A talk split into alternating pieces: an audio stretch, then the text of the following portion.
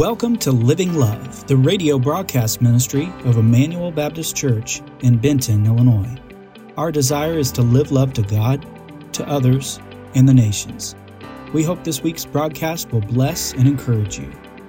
Now, let's dive into God's Word and see how we can live love today.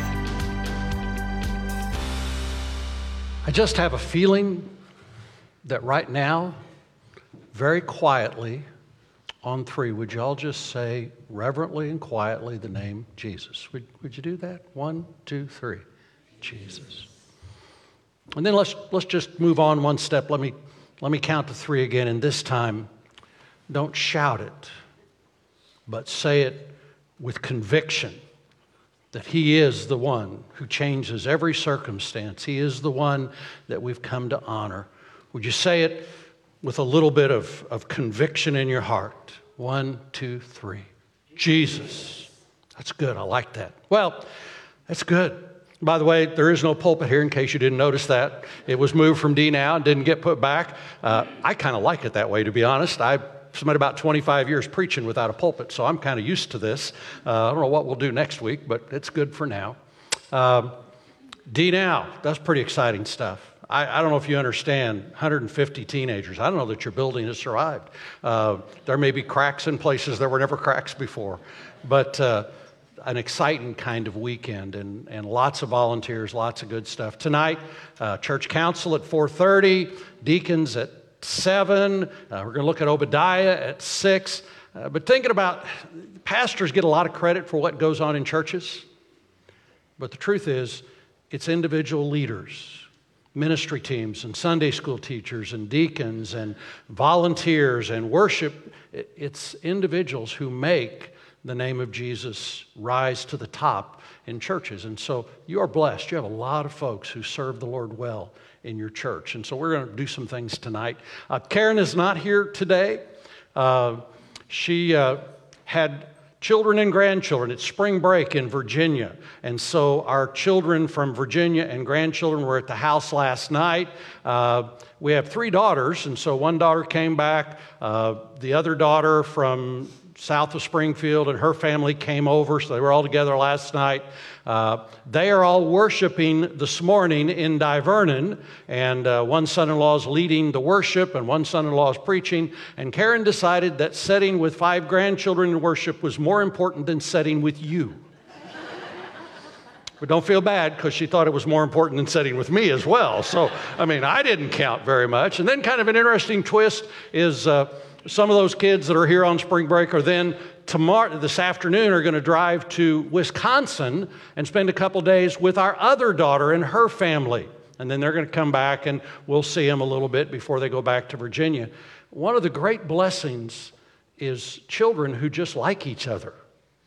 I mean, these are the same kids that could not sit in the back of the station wagon without saying, She's touching me, make her stop touching me. Or better yet, She's looking at me. Make her stop looking at me. And uh, we did have an interesting conversation as my children were now talking about some of the challenges with their children. and I was just basking in the glory of that. yeah, you thought it was easy raising kids. But we did get to the interesting element that it's a whole lot easier when children grow up in a church and a home where Jesus Christ is mentioned. And it's just kind of one of the joys of my children and my grandchildren enjoy being together and get along and have their moments where they get on each other's nerves, but there's something about Christian home and family and generation. So that's just kind of for extra today. Well, today, John chapter 1. And uh, amazing passage, wonderful. We get to Philip and Nathaniel, and we're going to start reading in uh, verse 43. And there's five phrases that we're going to look at, five phrases. And so as I read, you can kind of look for those. But the first one is Jesus found Philip. That's amazing. Jesus found Philip. Then the phrase that Jesus says to Philip is, Follow me. And then, as the next, per, just the natural result is we're going to see the phrase Philip found Nathaniel.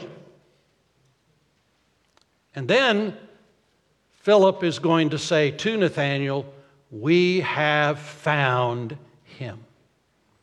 And then the last phrase is, Come and see. So that's where we're looking. So, uh, beginning in verse 43, John chapter 1, the next day, Jesus decided to go to Galilee. And we probably need to stop there and just a, couple things that come out of that. First of all, there's this whole series of next days in the first chapter of the Gospel of John.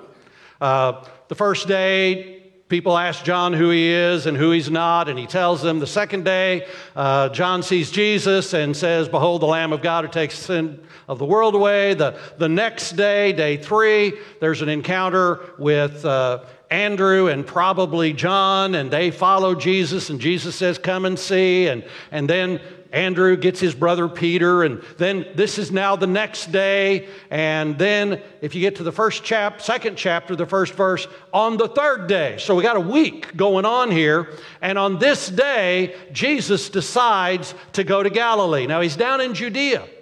That's where John the Baptist did most of his ministry, and that's where some of this week begins. But then it just casually says he decided to go to Galilee. That's 70 miles maybe 75 miles, depending on where you're going, could be even 80. There were different routes, different ways you could go from Jerusalem. The, the one way that Jesus is going to do a little bit later on goes up through the, the center, kind of goes along a 2,000 high altitude ridge, uh, and goes up through Samaria. And a little bit later in the Gospel of John, there's this neat phrase Jesus needed to go through Samaria.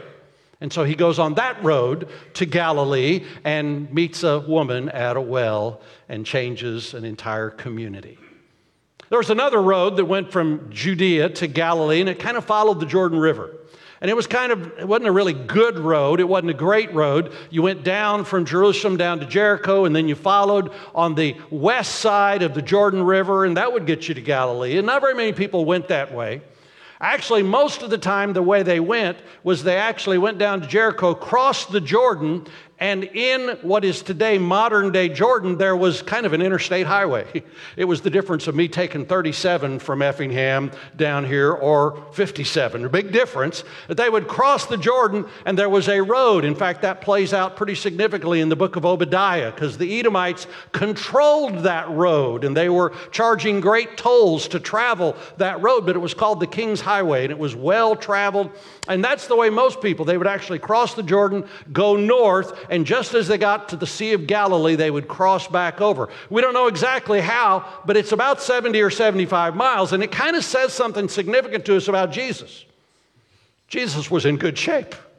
I mean, we don't know what Jesus looked like. I, am pretty sure he didn't have blonde hair. You know, there, there was Sallman's head of Christ where Jesus has blonde hair and it's flowing, and that's not typical in the Middle East. We don't know what Jesus physically looked like, but we can pretty much understand he was a physical man. First of all, he spent a, uh, a lifetime working in a carpenter shop where the power tools were your arms. and uh, if you spend much time with a handsaw or a hand drill or a plane, you got a pretty good full body workout. Jesus was very healthy and he was obviously a strong man. And then he walked. And you understand, he makes 70 miles in probably two or two and a half days. Uh, the Roman legions, if they were really doing well, they kind of said 20 miles a day was a good walk. I mean, and that was kind of their average. They might, in going to battle, they might have to maybe go 25 miles. But Jesus walked 70 miles in just a couple of days. So he obviously was a physical man and probably had something to do with fasting, had something to do with a lifestyle that was pleasing to God, but he was a physical man, a good specimen. By the way, it did occur to me that if gas prices get much higher, some of us are going to have to get better at walking. Maybe. I don't, I don't know, but 70 miles. And then the other interesting element about this is it really just sort of tells us and reminds us that the Bible is a book about real people real events, real names, real places, real history, real time. It is not a fiction book. It is a book, and all of those kinds of things that are just sort of in the backdrop that we kind of just gloss over give us some of the integrity of the Word of God that all these things happen to real people, real places, real geography. There's something significant about the Bible. But the Bible, in spite of being written in real time about real people, is about what God does in their lives. And so he found Philip. And he said to him, Follow me. And Philip was from Bethsaida, the city of Andrew and Peter. So probably Andrew and Peter, Philip knew each other. Philip found Nathanael and said to him, We have found him, of whom the Moses and the law and also the prophets wrote, Jesus of Nazareth, the son of Joseph. Nathanael said to him, Can anything good come out of Nazareth? And uh, I, I think that's probably more the fact that he was a student of the Bible and he knew that the Messiah had to come from Bethlehem or from Judea and not likely from Nazareth. So I don't think it's really a, a, a shame on, on Nazareth. But then Philip said to him, Come and see. Those phrases are all pretty significant. And they're very significant in understanding about the nature of salvation. The first one is Jesus found Philip. Isn't that an amazing thought? that Jesus found Philip individually, went and found him. And by the way, we don't know whether it was in Judea or whether it after he got into Galilee, but the bottom line is wherever Philip was, Jesus found him. The whole idea of being found. Last night I was at a service and a song I'd never heard. It was kind of an old gal an old gospel song, I guess, but it had something to the effect I was in darkness and Jesus found me and wrapped his arms around me. Amazing grace. I once was lost, but now I'm found, was blind, but now I see. The idea that we have a Savior. In fact, Jesus said of his own ministry that he came into the world to seek and to save those that are lost, that which was lost. In other words, Jesus finds us, that we have a God who actively pursues you and me. He knows our name, He knows our life, He knows what we're going through, He knows the struggles that we're dealing with, He knows all of the things about you and me. And at some point, I trust and pray that in your life you can say, Jesus found me. And there's a story behind him finding you and the details and the reality that he pursues you now physically. He physically got into the place where Philip was and evidently made eye contact with him. Jesus physically made eye contact with Andrew and the other disciple and said, Come and see. Jesus dealt with him individually, and today does that a little differently. Today he does it through the Spirit. And then we have a Holy Spirit who, even as, and I think about the, the difference, the, the spirit of evil, the spirit of Satan is roaring, the roaring lion is roaming to and fro on the earth, seeking whom he can devour. We have the spirit of Jesus that is also roaming through the world. And on any given Sunday in churches all over the world where the gospel is preached, the Holy Spirit is present. As believers are sharing their faith out in the world, the Holy Spirit is present and is seeking out individuals to convict them of their sin and convince them of Jesus Christ. We have a Savior who is seeking individuals, who's finding individuals, and I hope you can say, He found me. Philip, for the rest of his life, could say, Jesus found me, and He talked to me. One of the reasons that my son in law was here in Illinois from Virginia is that there was a time he grew up in a good Christian home and went to Christian schools and got to Southern Illinois University down the road here a little bit and and had really no clue about Jesus Christ. Oh, he knew all the stories, but he never really trusted Jesus Christ. And the reason that he was really here is that last night he spoke at an Illinois State Gideon convention in Effingham.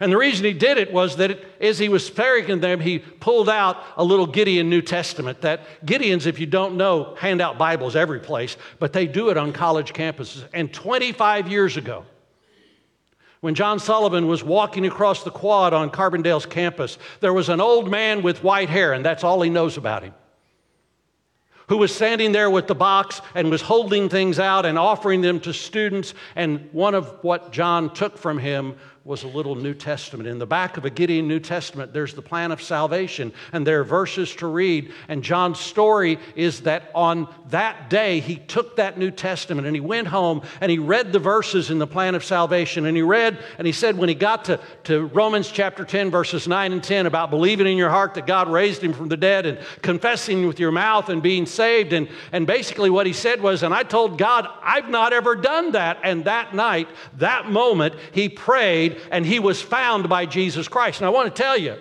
God was using that Gideon.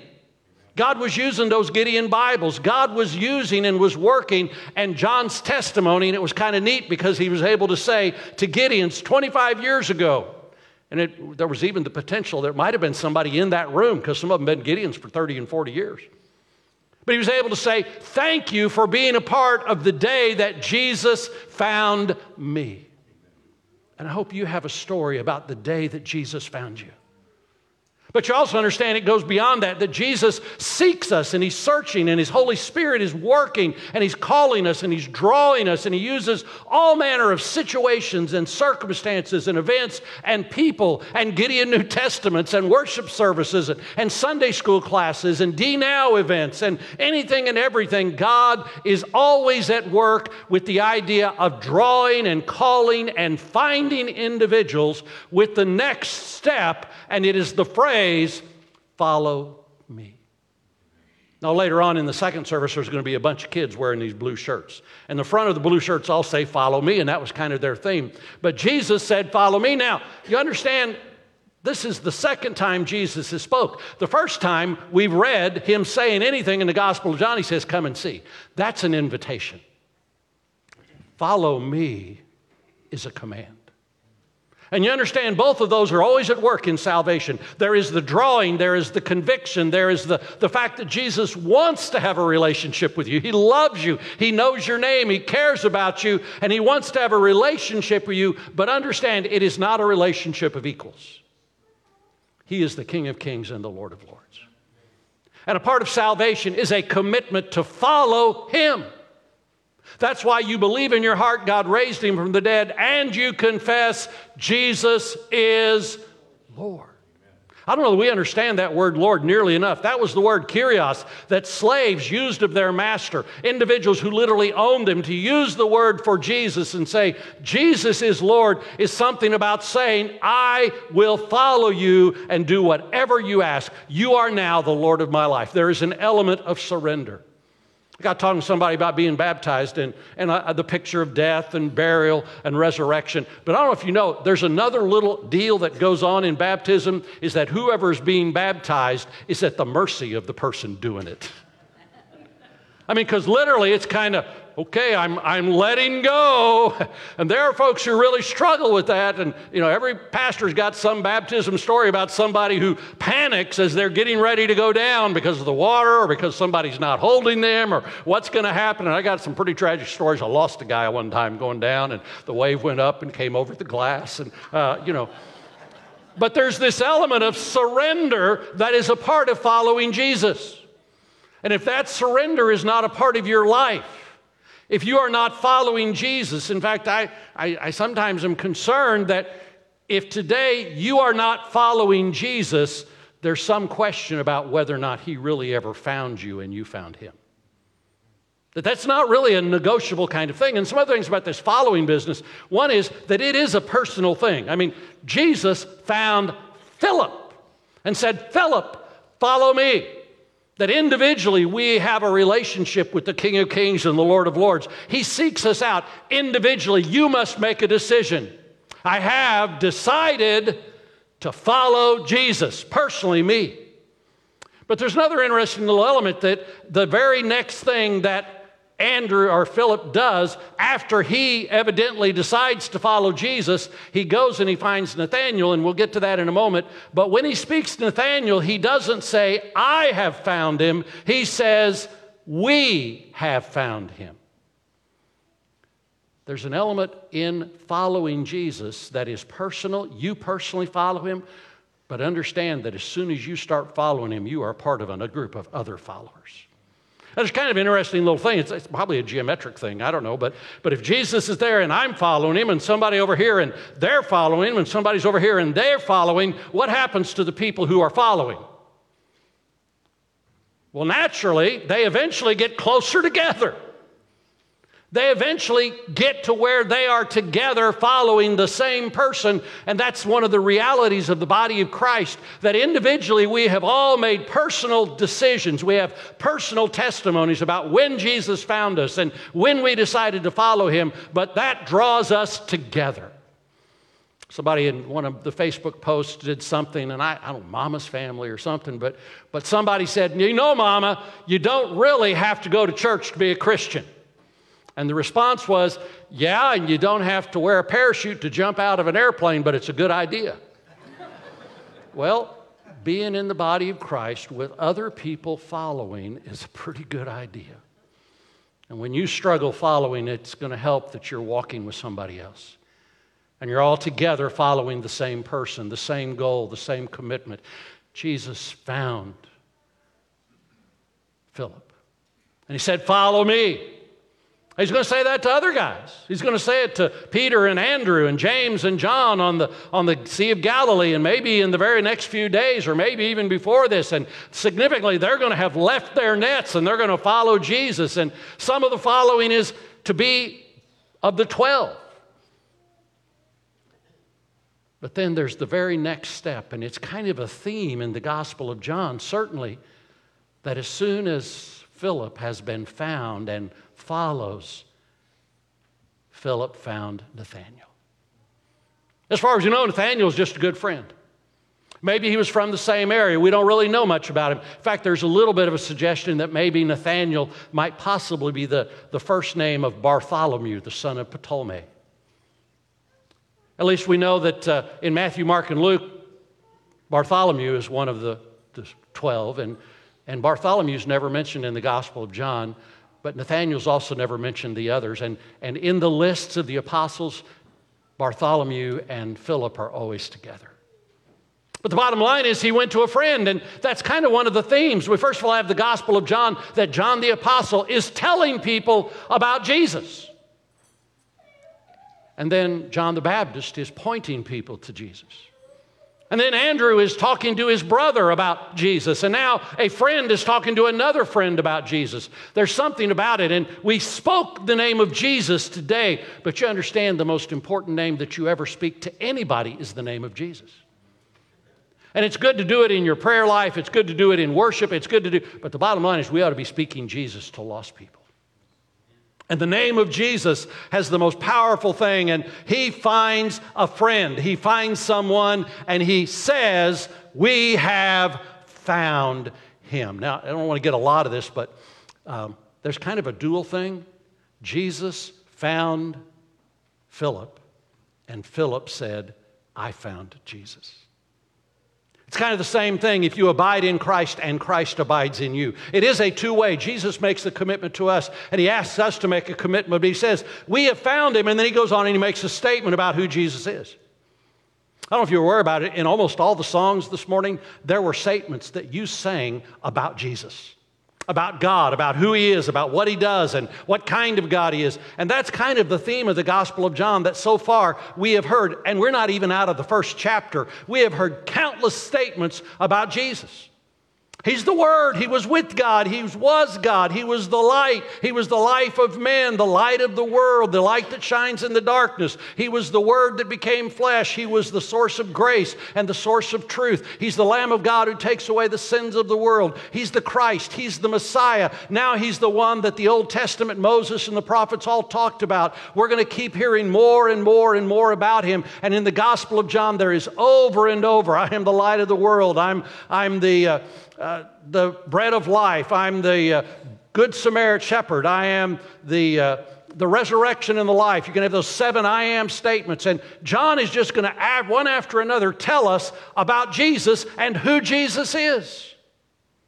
And that's ultimately what witnessing really is all about. But it's a personal thing. We have found at the bottom of the we talked about last week, just simply your personal testimony when you came to know Jesus Christ. It was kind of great to hear my son in law talk about when he came to know Jesus Christ. And it was kind of exciting to just sit there and listen. And, and you know, all of my son in laws, I always want them to feel a little uncomfortable around me. I, I just, I kind of think that's the, the way son in laws ought to be with their father in laws. I mean, there should be a certain amount of, you're taking my daughter, uh, don't ever get too comfortable about that.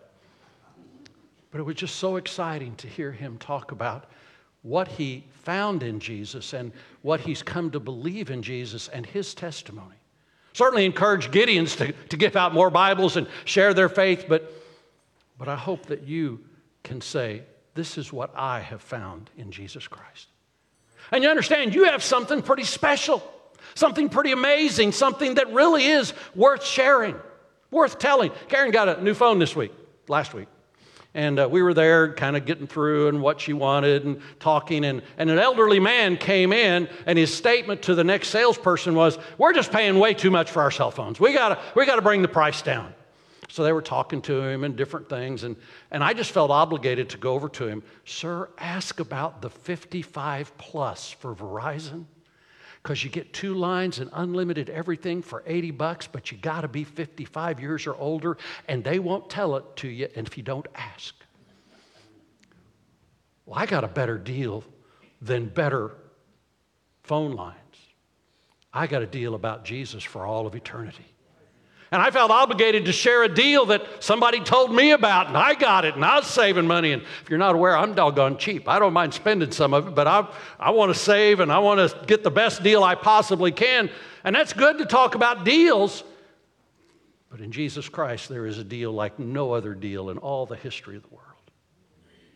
And then, when Nathaniel's not sure, Nathaniel questions, and we don't, we don't know. We're going to learn more about Nathaniel next Sunday. And it's a great story when we read a little bit more. I love the idea of Nathaniel, a man in whom there is no deceit, no guile. But then, in the end, what Philip says is, Come and see. You understand, you're not asking anybody to follow you, you're asking them to meet Jesus. You're introducing them to Jesus. You're telling people what you know about Jesus. Evangelism really is the good news. The gospel really is good news. And there is news that you and I have to share with individuals. And you understand, in the gospel of John, there's just pretty much a basic picture. This is the way it works. If Jesus has found you and you are saying that you're a follower of him, it is natural, it is right for you to be finding others and telling them what you found and inviting them. Come and see. Isn't it interesting that Jesus used those words? And there evidently was a connection. And I kind of think Philip must have known Andrew and must have known Peter. They all lived in a little town. They would have known each other. They were all basically about the same age, young men living in there. And I'm going to assume that maybe somewhere in this process, Philip has already heard from Andrew and maybe from John that Jesus said, Come and see. And we went and saw him and we found out who he was and we believe. And you and I have the invitation, the opportunity. That's really what evangelism and outreach is it's inviting people to come and see. We kind of have a, a, different thing down on the, uh, on the altar and on a table in the back, there are some cards. And uh, we are just talking in staff about the idea that we are walking up to Easter. And it is one of those times when the world around us, when our friends, our neighbors, and our coworkers are probably going to be more open. Now, the Holy Spirit works all the time. I guarantee you. He's, he's working 365 days. He's, he's working all the time. But there are unique times when individuals are more open to the truth of the gospel and the message of Jesus Christ. And to be honest, coming up to Easter, when all of the world at least understands something about those Christians, whether they are believers, whether they've ever been to church, they understand something about resurrection, about Easter and Jesus, and they are more open. And the idea is this is a wonderful time to be openly talking with lost members of your family, because Peter came because a family member brought him, and your friends, just like Philip found Nathaniel your neighbors, individuals you know. It is a wonderful time to be openly talking to them and having spiritual conversations of helping them to understand what you believe about Jesus and what Jesus has done to you, and maybe to talk about when you found Jesus and when Jesus found you and how it means to follow him. There are so many things that you and I can share, but in the end, this is a great time to say, you know what? Why don't you come with me to church?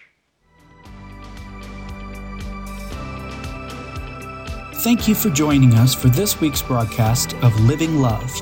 If this message has impacted you in any way, please let us know. If you would like to contact us, find out more about our church, or if you'd like to support our mission, visit ibcbenton.com. That's ibcbenton.com.